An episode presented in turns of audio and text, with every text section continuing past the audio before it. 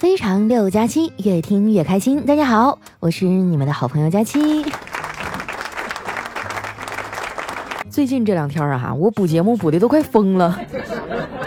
我估摸着哈，接下来直到月底，我都得蹲在家里录节目了。你们最近要是没事儿哈，就多看看手机，因为这两天啊，抢到节目沙发的概率非常的大呀。为了督促自己好好更节目，我还特意发了条朋友圈表决心。刚发出去啊，丸子就跑过来跟我说：“佳琪姐，这个月还有好几天呢，节目肯定补得完。你看今天外面的天儿多好呀，不出去走一走可惜了。”我说：“算了吧，这年头的春天啊，就跟渣男一样，一会儿冷一会儿热的。你看现在天儿不错哈，没准过一会儿就下雨了。”丸子啊，有点失望的说：“那行吧。”那你最近也多注意一下身体啊！这种环境下特别容易滋生细菌。为了你的健康着想，我建议你啊多吃点大肠，因为大肠杆菌呐。丸子这脑回路啊也是没谁了。不过中国的语言文化确实挺博大精深的，有些词儿啊分开来挺好的，但是合起来就不行了。比如说一个男人啊，形容他又酥又大又强，哎，是不是挺完美的？但是把它们合起来呀，你就会很想死了。毕竟啊，在这个世界上，没有人比苏大强更讨人嫌了，连谢广坤都不行。说到这儿哈，我想问一下大家，你们最近有没有追《都挺好》那部剧啊？哎，反正我追的正起劲儿呢。当初啊，还是我嫂子非要拉我看，我才入坑的。不得不说呀，我哥娶这媳妇真好，太有教养了。我跟他一块儿看了这么多集电视剧。苏大强哈那么招人烦，我也没听他说过一句脏话。说实话，我还是挺羡慕我嫂子的。你看啊，她比我也没大几岁，就已经儿女双全了。原本我以为啊，人生就是一个水到渠成的过程。我好好读书，努力工作，然后就会事业有成，有房有车，最后遇到喜欢的人，恋爱、结婚、生子。我想要的这些啊，不用着急，生活都会给我。后来呢，跟生活死磕了一段时间啊，我才发现现实并不是这样的。人生的每一步啊，实现的难度都非常大。光是简单的遇到一个喜欢的人，就已经把我卡得死死的了。就这种情况下，我妈还不停的催婚呢，天天跟我念叨啊：“哎呀，找个差不多的就行了。”丸子他们啊，看我每天因为这事儿闷闷不乐的，就给我支招，让我把全国呀不断飙升的离婚率数据发给老两口。意思啊，就吓唬吓唬他们。我觉得吧，你们的想法太天真了。就算我把这些数据啊发给我爸妈，他们也不会因此放弃催我结婚的，反而会对我说：“既然不幸福可以随时离婚，那你还在怕什么呀？”真的不是我怕啊，是我压根就不知道跟谁结呀。我好像陷入了一种魔咒，凡是我喜欢的东西啊，我都够不上，要么很贵，要么容易长胖。要么不回微信。我妈看我啊，成天对着手机长吁短叹的，就过来安慰我：“闺女啊，你别乱想了，不回消息就说明他喜欢你啊，他就是想欲擒故纵。”这老太太啊，想姑爷都想疯了吧？要不是后来啊，男神把我给拉黑了，我差点就相信他的话了。其实啊，想要讨好一个人也是需要资格的，否则呀，那就叫骚扰。现实生活当中呢，追我的人其实也不少，可是质量吧都不咋高。就还有那种特别猥琐的男的，就平时白天啊都不搭理你，一到晚上就问：“哎，晚上出来方便吗？”就面对这样的人啊，我一般都会礼貌的回答他：“呵呵，不了，我们家有厕所。”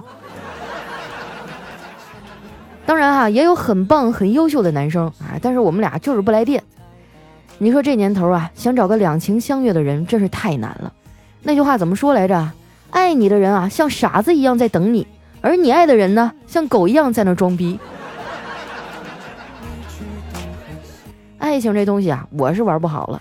不过还好，我的躁动的荷尔蒙啊，也不是无处安放，毕竟我还可以看偶像剧释放一下。为了追剧啊，我充了好几个视频网站的会员。昨天晚上啊，我稿子写一半写不下去了，就打开手机追了会儿剧。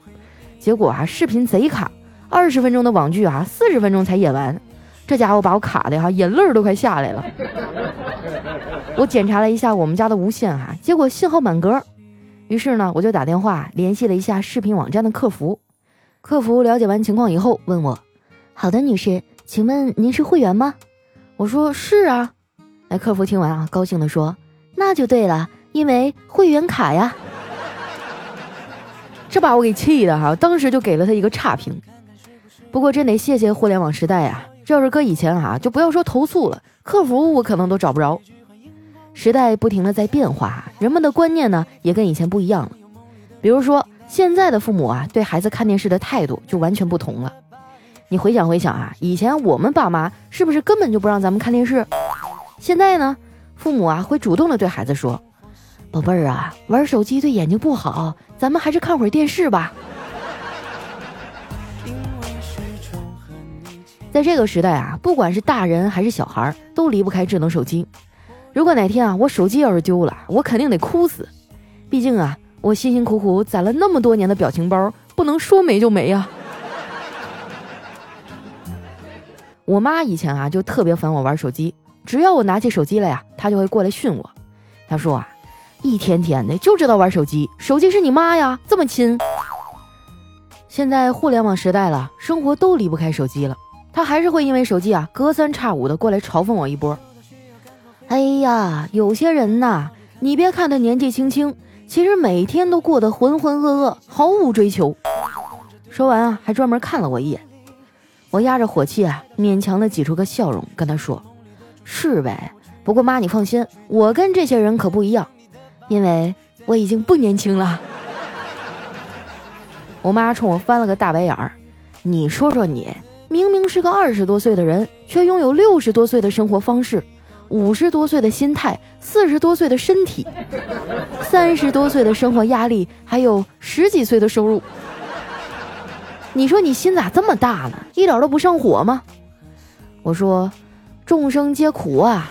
再说了，我小的时候咱们家多穷啊，那时候我就想，万一我长大了混得不好，日子过得比现在还糟怎么办？可是现在我长大了，日子也没有想象的那么糟啊。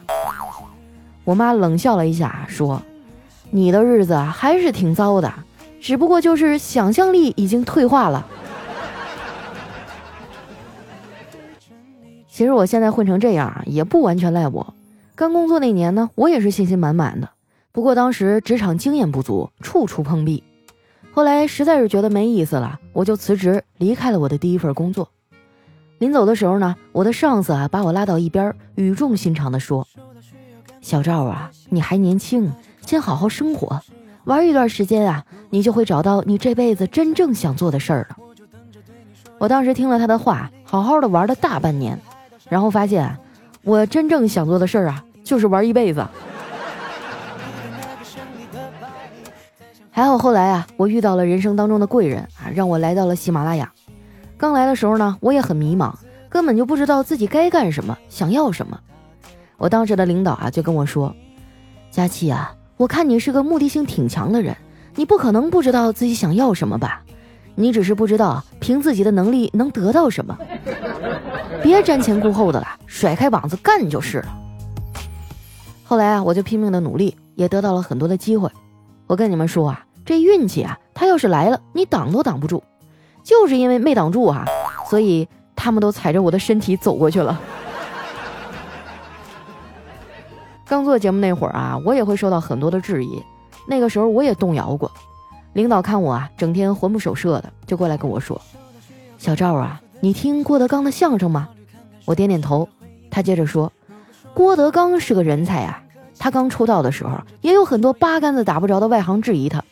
他当时有段话说的特别好，我给你学学啊。他说：“这事儿啊，就好比我跟火箭专家说，哎呦，你那火箭可不行哦，燃料不好，我认为得烧柴火，最好是烧煤啊，烧的还得是精选煤，水洗煤可不行啊。如果那个科学家拿正眼看我一眼，那他就输了。所以啊。”他们爱说啥说啥去吧，不要让那些傻叉啊影响你的心情，除非啊你觉得他们真的很好笑。他这话我一直都记在心里，所以即使现在啊，我也很少搭理那些杠精。我觉得吧，只要人人都能用批评他人的标准来要求自己，那这个世界啊就会变成美好的人间了。再说了，身为一个成年人，我什么大风大浪没见过呀？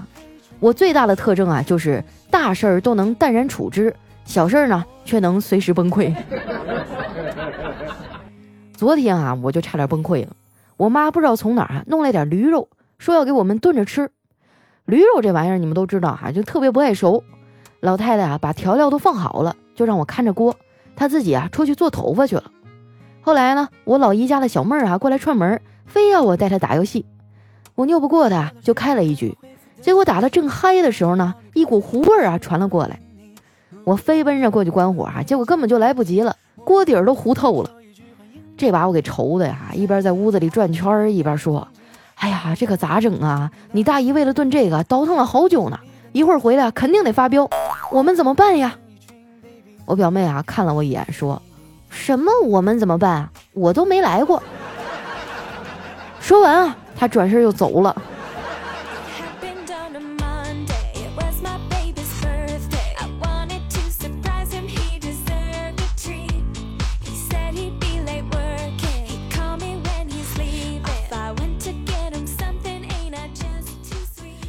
哎呀，这两天补节目补的我呀，都快怀疑人生了。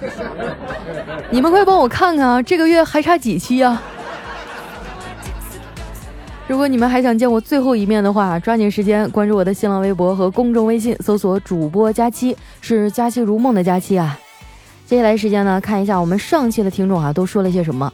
首先这位呢叫莫非意，他说听佳期会怀孕是真的呀。结婚三年，本来老婆输卵管堵塞，加上多囊，很难怀上，医生都建议做试管了。结果听假期半年啊，前几天老婆说查出了两道杠。今天去医院检查，都十一周了，亏了这两个月啊，还一直在啪啪啪。我娃的命真硬啊！大家都来拜佳期啊，听假期会怀孕这个魔咒，怕是要坐实了。你还是人吗你啊？都两个月了你还？我估计啊，将来这娃一出生就得抓住你，大喊：“爸爸，你好坏呀！你为什么老怼我的脑门儿？”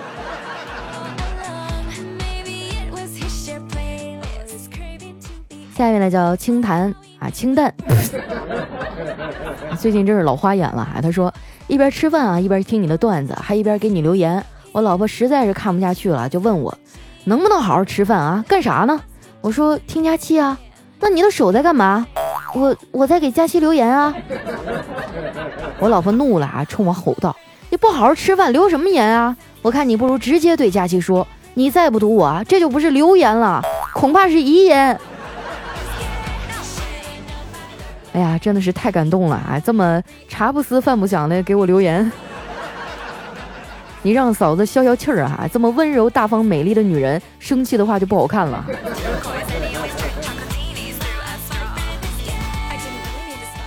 下面呢叫季青，他说：“佳期啊，我发现做你的男人太难了。听你糗事播报之好运来了，你说以后我生孩子啊，一定要抓住老公的蛋。我跟你讲哈，现在我都觉得下边在发冷啊。啊，你说的是哪一期啊？是不是呃好运来我们公司录节目那期？哇，那那次真的是太兴奋了。大家都知道我很喜欢听好运的歌嘛。”嗯，有一次他来上海开演唱会，我还提前半个多月啊买了两张最前排的票。谁知道就在演唱会开始的前几天，他来我们公司了，而且负责采访的那个人就是我。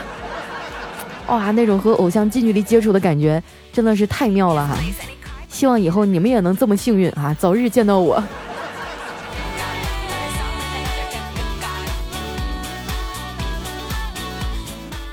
来看一下我们的下一位哈，叫小了啊。他说：“佳期啊，你终于更新了。我和你说个事儿哈，这一星期的星期四，我们进行月考，考英语。最后一题呢是写作文，作文的题目啊是快乐的周末。我实在是不会写啊，就在试卷上写了五十遍题目。结果卷子发下来啊，我的作文得了两分。老师啊还在下面写了一句话：孩子，你辛苦了。”哎，这老师还挺人性化哈！这要是我们英语老师，当场就得给我打个大零蛋。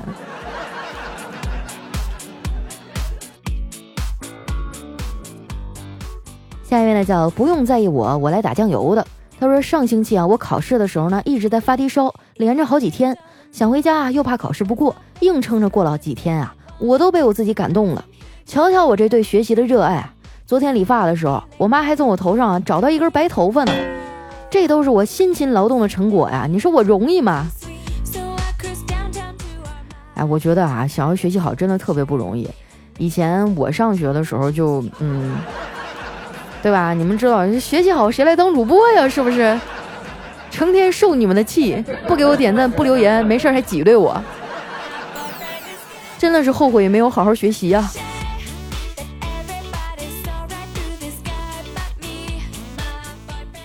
下面呢叫天赐的忧郁哈，他说一听背景音乐是云总，哎就知道阿尔卑斯大家期出马了。你说你在厕所蹲起的时候啊，不怕外面有人偷听吗？要寻思在厕所里啥情况啊，呼哧带喘的，不知道的还以为你怕烫嘴呢。哎，你好烦哦，怎么画面感这么强？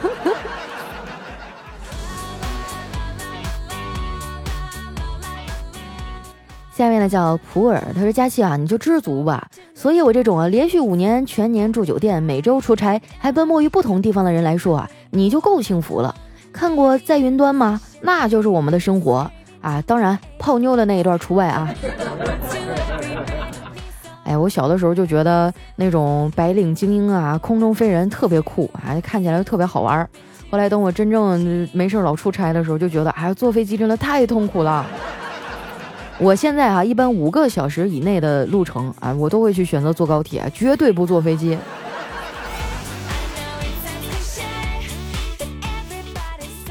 下一位呢叫陈家的哥哥，他说原来啊喜欢在喜马拉雅上听书，后来不经意间呢听到了佳期的声音，一听就迷上了，每天开车都听。由于连续的听啊，就只能听以前的节目了。不知道为什么啊，同样是糗事播报，听你的节目啊，听着听着就变成别人的声音了。听了他们几句啊，就按下一个，还是你的声音好听啊！我说一下啊，这个我的节目呢，总共分为两档，一档呢是我们现在的非常六加七，还有一档呢是一个轮播节目，就是七个主播还每人一天，那个叫糗事播报。当然啊，鉴于很多人都说，哎呀，佳期，我觉得你的节目太短了，不够听，所以呢，很快啊，我就有新的作品要和大家见面了啊！但是呢。哎，我小小的卖个关子啊，不是娱乐节目，嗯，但是呢，每天能陪着你们睡觉，同样能逗你们开心，但是时间非常的长。哎，好好猜一猜我要去做什么呢？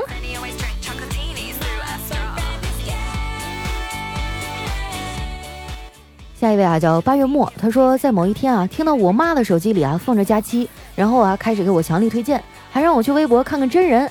哎呦，我发现真人和声音不符啊。软萌妹子的脸，满嘴开火车的糙汉子。后来每天睡前和早上收拾脸的时候就听你。早上一期放完，我就知道上班时间到了。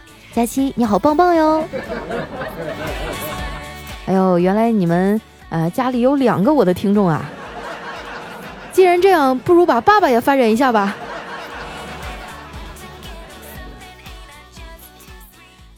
下面呢叫佳期的陆墨啊，他说。小张呢，经常喜欢卖弄小聪明。有一天啊，跟哥几个上街，看到一算命先生，小张就决定啊，过去戏弄他一下。小张说：“街坊们啊，都说你算得准，那你能算算我有几个儿子吗？”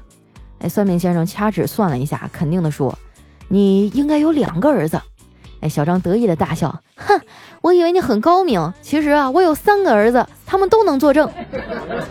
这时候啊，轮到算命先生大笑了，哈哈哈。你以为你很聪明，你就那么肯定三个都是你的儿子？哇，我觉得这个故事还能改编成剧本拍四十集，太刺激了。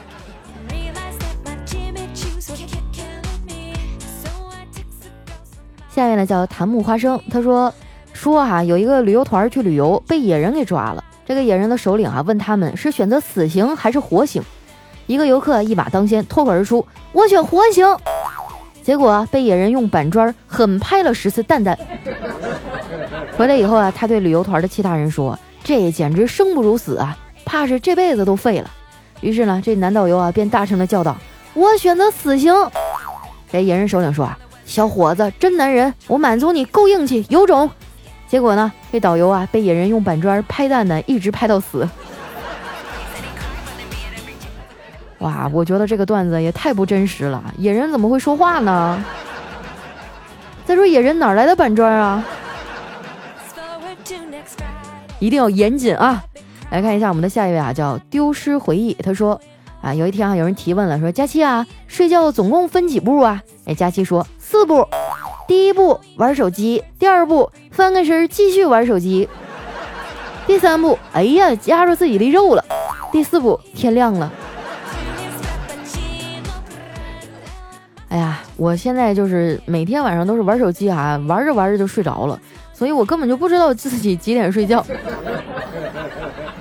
下面呢叫且行且珍惜啊，他说有一天啊，有个婆婆坐车，坐到中途呢不认识路了，于是那婆婆啊就用棍子打司机的屁股，说这是哪儿？啊，那司机啊就小心翼翼的说这这这是我的屁股。啊，这年头当司机也不容易啊，我还记得去年的那几起恶性案件啊。我建议以后的公交车哈都用铁栏杆把司机给围住吧，太危险了。下一位啊叫不要铁棒，他说特别想看看丸子到底啥样。有一次啊，你的节目里让丸子出声了，感觉是个很羞涩的小姑娘啊，无限遐想中。你可得了吧，她哪儿羞涩呀？一天脸皮可厚了。她是这样啊，她是那个。人来疯啊，然后她就是面对生人的时候有点羞涩啊，但是你跟她熟了以后，你就会发现，还不如不认识她。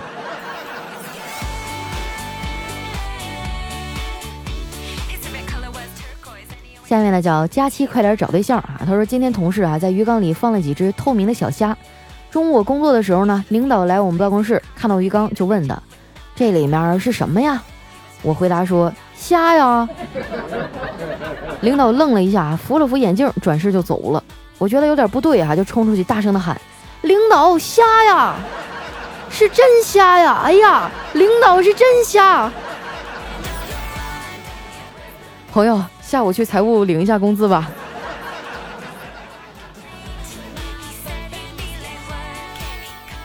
下一位呢，叫梁老板的梁太太啊，她说。让相亲给逼疯了，大吵一架，哭着出去了。路过警局啊，被拦下问怎么了，然后啊就哭着到屋里缓了缓，又开始哭。这时候来了个小哥啊，还有个大叔，说他是队长，问我是不是分手了，是不是被人打了。然后我说他们喊我相亲，可是我不想和一个学历没我高、工资不如我、还有点丑的人相亲，除了有个好爹，什么都没有的人。然后那小哥啊就指了指自己说，我一个月工资。啊，有某某元是某警大毕，嗯，某交警大学毕业啊。我觉得我长得还行，你看我行吗？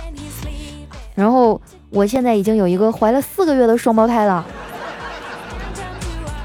我的天啊，是哪个警局啊？你赶紧把地址发给我，问问他们有几个队长。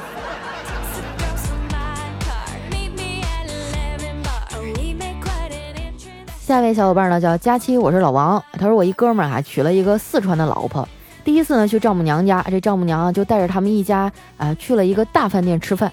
菜上齐以后呢，大家都开始动筷子了。这哥们儿啊突然把筷子一扔，对着大家吼道：“你们不要吃了，这菜有毒！”一家人迷茫的看着他，他看大家没听明白，又说：“快别吃了，这菜有毒啊，我舌头都麻了。”哎呀，小伙子太天真啊！你娶了四川老婆，以后每天舌头都是麻的。